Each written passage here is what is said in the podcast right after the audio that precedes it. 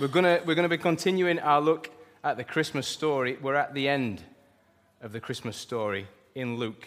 Um, I'll read it when it pops up on the screen, as it has now.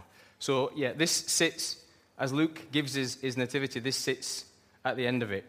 Um, and we're in a bit of a, it's kind of a bit of a bridge. So, we've had the Christmas story, we've had Christ's birth, and there's the next part of Luke's story, which is, which is Christ's ministry.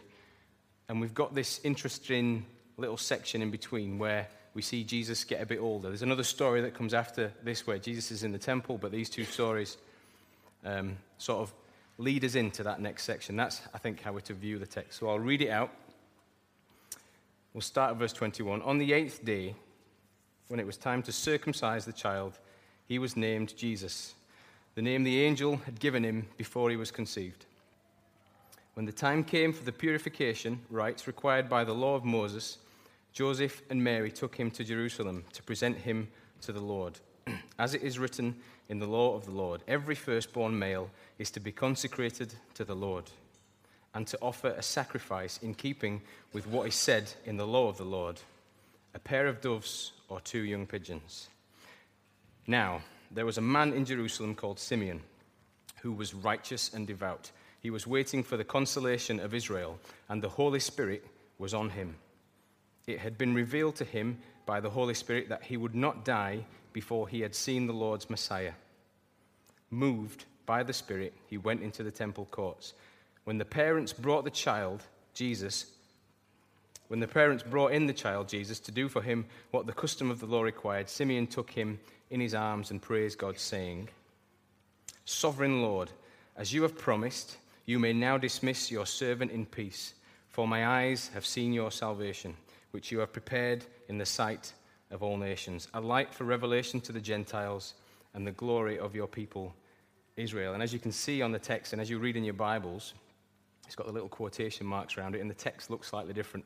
Maybe it was a poem or a song that Simeon was singing, something that was on his lips and on his mind. The child's father, verse 33, and mother marveled at what was said about him. Then Simeon blessed them and said to, said to Mary, his mother, This child is destined to cause the falling and rising of many in Israel, and to be a sign that will be spoken against, so that the thoughts of many hearts will be revealed, and a sword will pierce your own soul too. There was also a prophet, Anna, the daughter of Penuel, of the tribe of Asher. She was very old. Um, when Tatler magazine, magazine says you're old, you're probably past 30. When the Bible, with guys in it who are way past their three or four hundredth birthday, says you're old, then you're really old. She had lived with her husband seven years after his marriage, her marriage, and then was a widow until she was 84. She never left the temple but worshipped night and day, fasting and praying. Coming up to them at that very moment, she gave thanks to God and spoke about the child to all who were looking forward to the redemption of Jerusalem. When Joseph and Mary had done everything required by the law of the Lord, they returned to Galilee, to their own town of Nazareth. And the child grew and became strong. He was filled with wisdom, and the grace of God was in him. I don't know if you noticed the miracle of that meeting. I don't know if, if you were, if you were, if your Christmas lunch sat too heavily in your stomach and maybe you missed it, but there's an incredible miracle that happens with the concept of these people meeting up. Um, I don't know if you've ever thought about how your mum and dad met. Maybe you don't want to think about it for too long. Maybe it gets a bit creepy after a while. But yeah, I, I was reflecting and thinking my dad was a mechanic, and my mum was, well, I've seen the pictures without it sounding too weird, quite a good looking young uh, secretary, and she used to walk past the front of his mechanic shop. And in that moment, you probably think that's just, that's just chance. And yet, looking back, when you see the big family story and you see what God has done, you think, well, maybe God was in that. What kind of meetings is God in? Are the meetings that we have with people along the way just chance?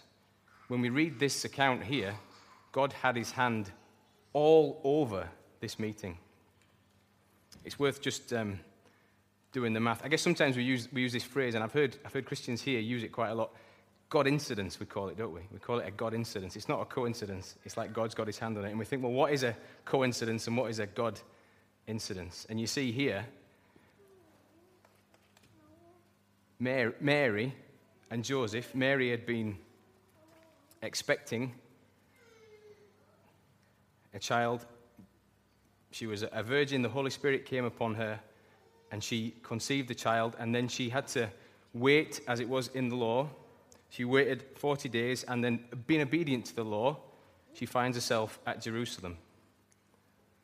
And we, we look at Simeon, and he was, and this is a lovely part of the story, he was an old man who was full of the Spirit. And in response to being full of the Spirit, and I, I love this, I love this thought.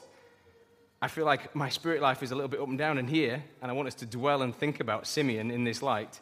He's an old man living in dark times who is just full of the Spirit. And his response here is to the Spirit. He responds to the calling of the Spirit. And we've got this incredible meeting in Jerusalem of the guy who is looking for the Messiah and has been told by God that he won't die until he sees the Messiah. And Mary and Joseph, who are being obedient to the law. And we ask ourselves, is this a coincidence or is this a God incidence? Because it looks to me like God had this date in mind way, way back. Must have been nice for Mary and Joseph, not nice. Affirming, more than nice, way more than nice. Affirming for Mary and Joseph to have this seal of approval, to think about what was going on in their life. Their lives must have been a real whirlwind up to this point, especially Mary, when you think about what Mary has been through and the steps of faithfulness that she's needed to show and the threat to her, I guess, I guess having a, having a child out of wedlock would threaten her social standing. And, and, and the future chase, you know, from the threat of Herod would, would threaten her very life. It must have been amazing for, for this Jewish couple to get to Jerusalem and have this birth, this messianic prophecy fulfilled in this way. We can be really quick, I think, to, to jump on it and say, this is, this is a God incident in my life. I've met this person and God's put them in my way, and this is definitely God's hand on it. We can sometimes be too quick to do that. Equally, we can be very quick to dismiss that. When I look back on my life now, there's been definite occasions where I wouldn't have seen it at all at the time.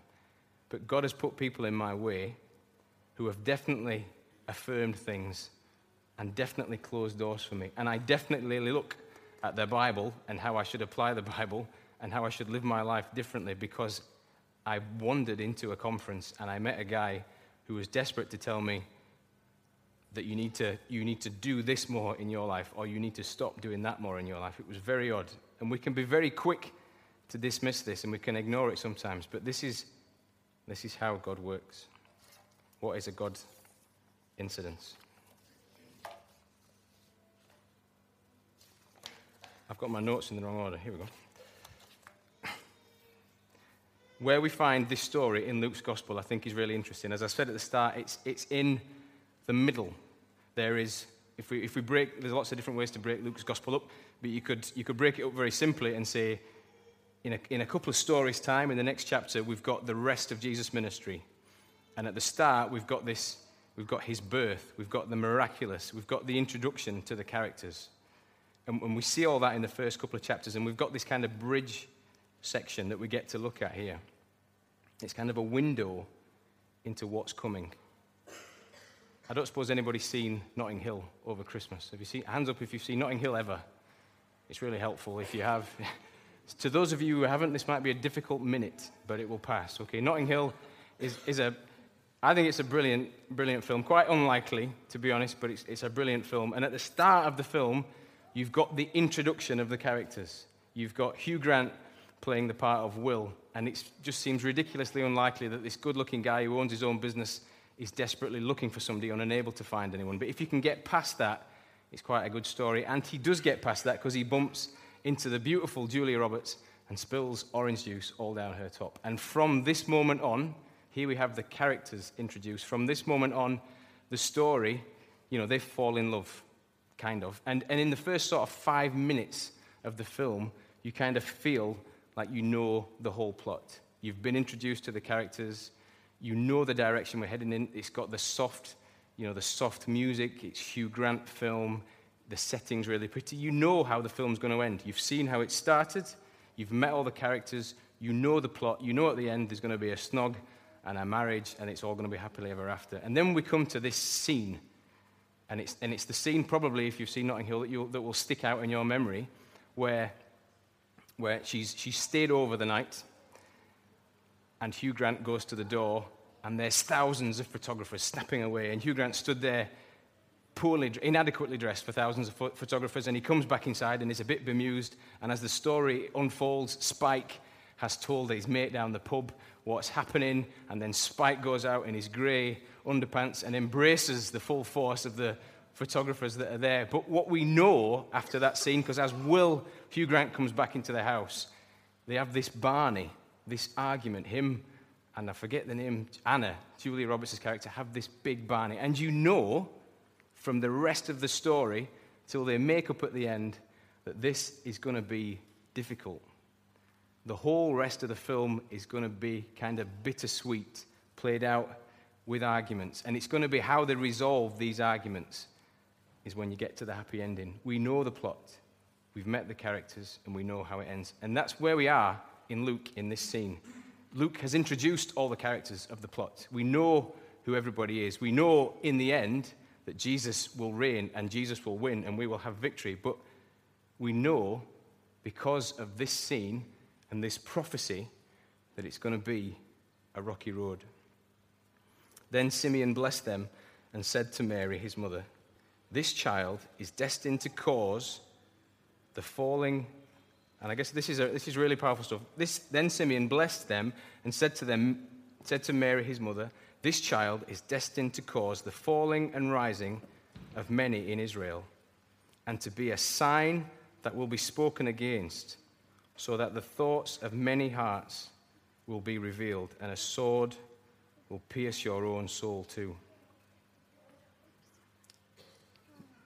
The thoughts of many hearts will be revealed. So Mary gets this message that, and I guess it's the first glimpse in the New Testament of what ultimately will happen to Jesus.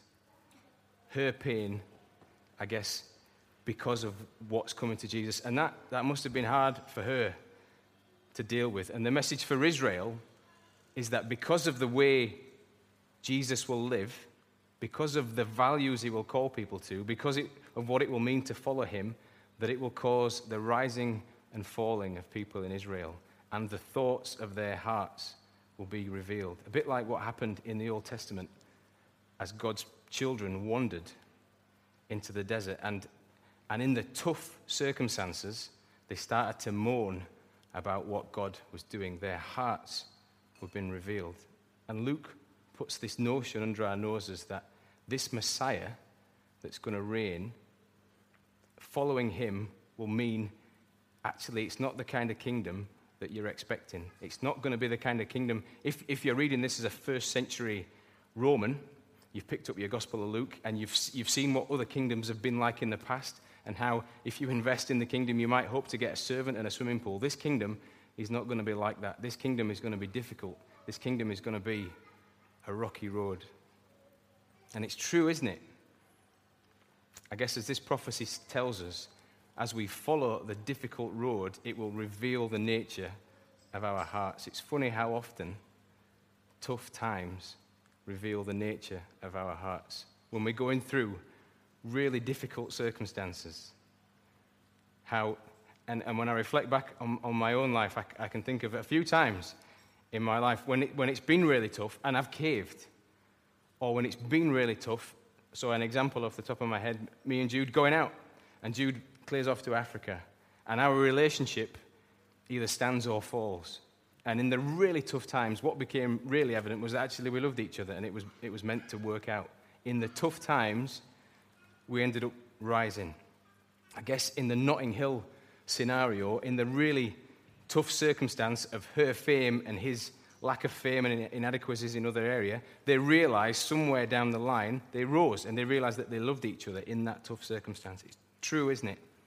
In tough circumstances, our character really comes out.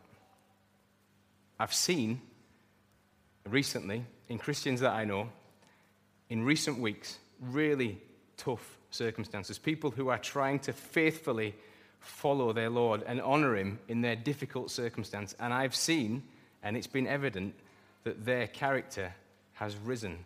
The nature of their hearts has been good. And actually, their language has been more filled with Scripture than I've, than I've heard it before in their life. And the consequence of these tough times has been that they've got nearer to their Savior and not further away.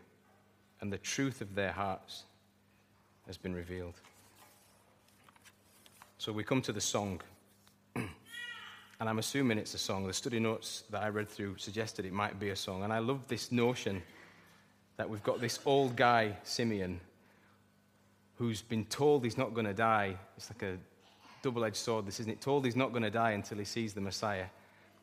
And then he sees the Messiah and he's ready with this song on his lips. And, and that, really, that really hit home to me. I thought, man, this guy is still faithful. Even in this incredibly dark circumstance, he's ready with a song. And, and he's an older guy. He's probably got no reason with what's happened in his country, with what's happened in the past, to be faithful. And yet, shining out of the dark, darkness is this faithful old man with a song on his lips. For my eyes have seen your salvation which you have prepared in the sight of all nations, a light for revelation to the Gentiles and the glory of your people, Israel.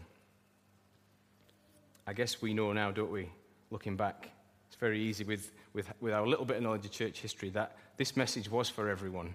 It all makes, it seems quite logical now that Israel tells us, you know, is very helpful and useful to us in understanding God, and then Jesus is that revelation, and the message is for everyone, and it goes out from from Samaria and Judea and into all the world. That all makes perfect sense to us. But at this moment, if this is your first reading of Luke's gospel in the world that you're in at the moment, if, if you're a Jew, then this is a big shock.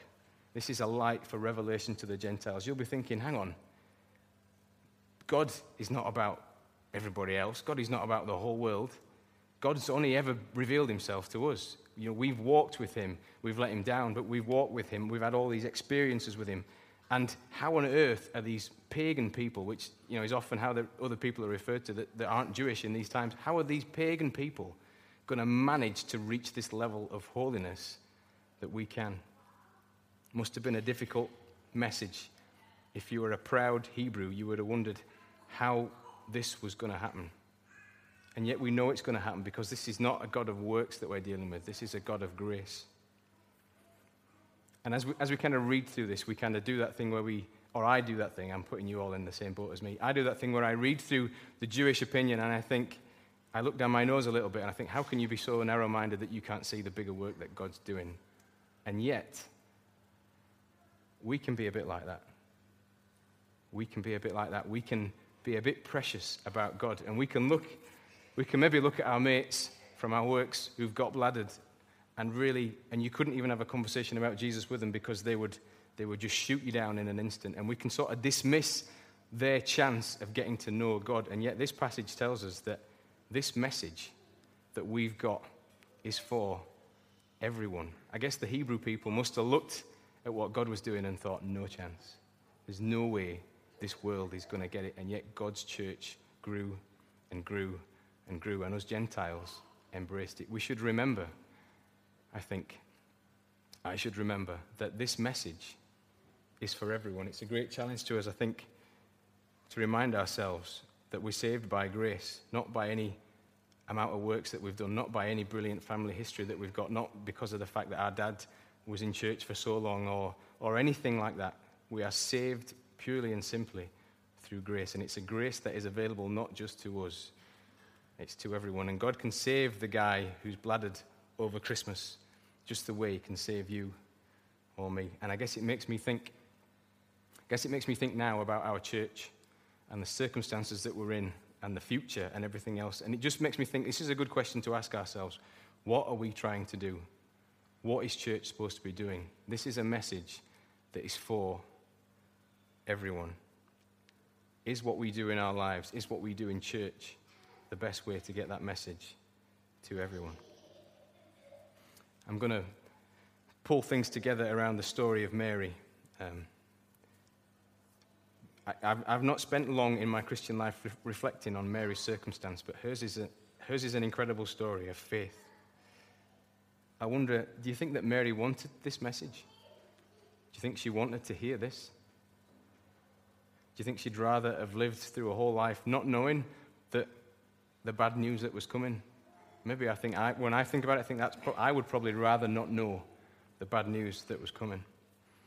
I don't know if you've ever seen the film The Passion of the Christ, or if you've, or if you've not seen the film The Passion of the Christ, maybe you've just really studied Christ's crucifixion and seen what's gone on there. But when I watch The Passion of the Christ, there's only, it's hard to take your eyes off of Jesus. You either are glued to the crucifixion and the story and what's happening, or you, or you turn your face away because you can't watch. But if anything is going to distract you, it's the sight of Mary and wondering how on earth does she cope with this? How on earth do you watch your son go through this? How does Mary cope with it? And I guess Mary gets two prophetic messages, doesn't she, in quite a short space of time. The first prophetic message is, You're going to give birth to the Messiah. And her response is, Joyful song. And we get this second prophetic message that says, Your heart's going to be pierced like a sword. You're going to have to watch your son. And I guess, I guess in that moment, she wouldn't have known the full extent of what was coming, but there is this bittersweet message. You're going to have to watch your son go through very difficult times. Ultimately, you're going to have to watch him die. This child is destined to cause the rise, the falling and rising of many in Israel, and to be a sign that will be spoken against, so that the thoughts of many hearts will be revealed, and a sword will pierce your own soul too. Mary gets this awesome message, and, and when you reflect on what she's been through for that, for that couple of months, I guess, been chased around, you know, just the news that you're gonna that you're gonna have a baby and all the drama that comes along with that, all the commotion, still wondering about what this means, and then she gets this news on top of all of that.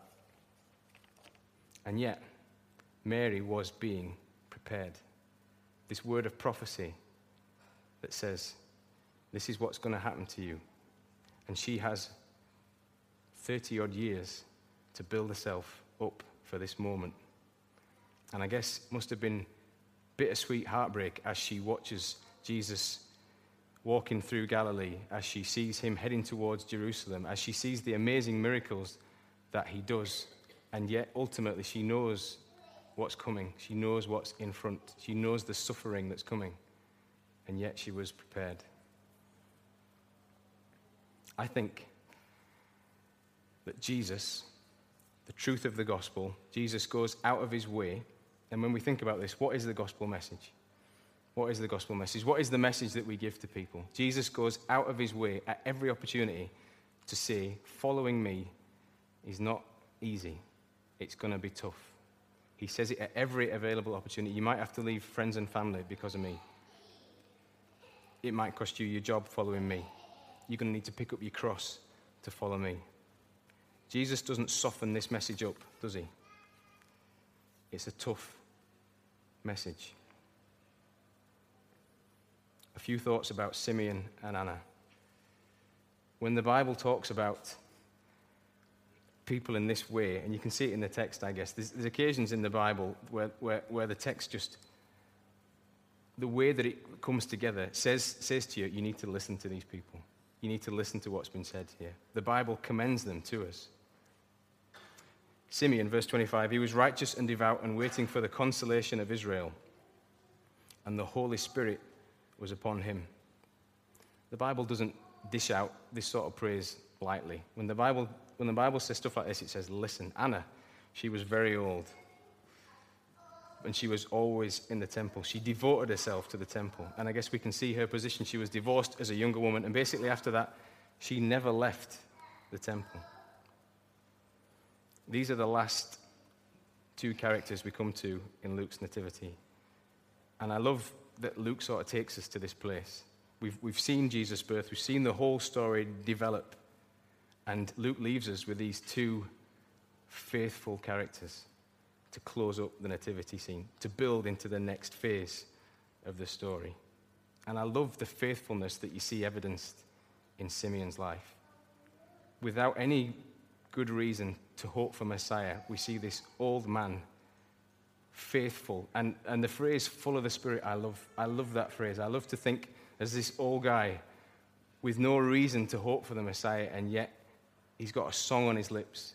It's like he's looking around the corner in expectancy to see the Messiah coming. Anna, similarly, never leaves the temple. And we see this faithful picture, these two guys who are faithful to the end ultimately. It scares me a little bit that to think I'm, I'm 36 and I guess I've been a Christian for 20 years or something like that, and my life is like that. There's peaks and troughs. And to think, you know, and I've not been through any difficult circumstances really. I've not been through any really hard times. And the challenge that comes out of these two characters is these two old, old servants of God have been faithful. Everybody around about sees their faithfulness. It's a real challenge to me to think, to follow their example and remain faithful to the end. It's interesting, isn't it? The characters that God uses to fulfill his nativity. Why did he pick Joseph? Was Joseph good at his navigational skills were good? Was he good at you know, guiding donkeys in the right direction? Is that why God picked him? Was he gifted in this area? Or was he just faithful with what he needed to do? Why did God choose Mary? Was she good at dealing with big surprises? Was she good at giving birth in unusual places? Or was she just faithful with what God gave her to do?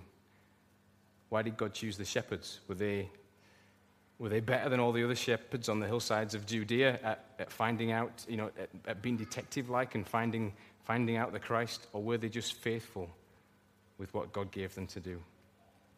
Luke leaves us with these two characters without any real huge reason to hope who were faithful and who, by a wonderful God incidence, meet the Messiah and affirm him as the Messiah. Leaves me with the question. What has God asked us to be faithful in? What has God given us to do? What has God asked us to do for Him? Good question to leave with you, I think. Good question for you to think about as you eat your leftover Christmas dinners, as you spend time with your family. What has God put in front of you in quite a simple way that you could be faithful with?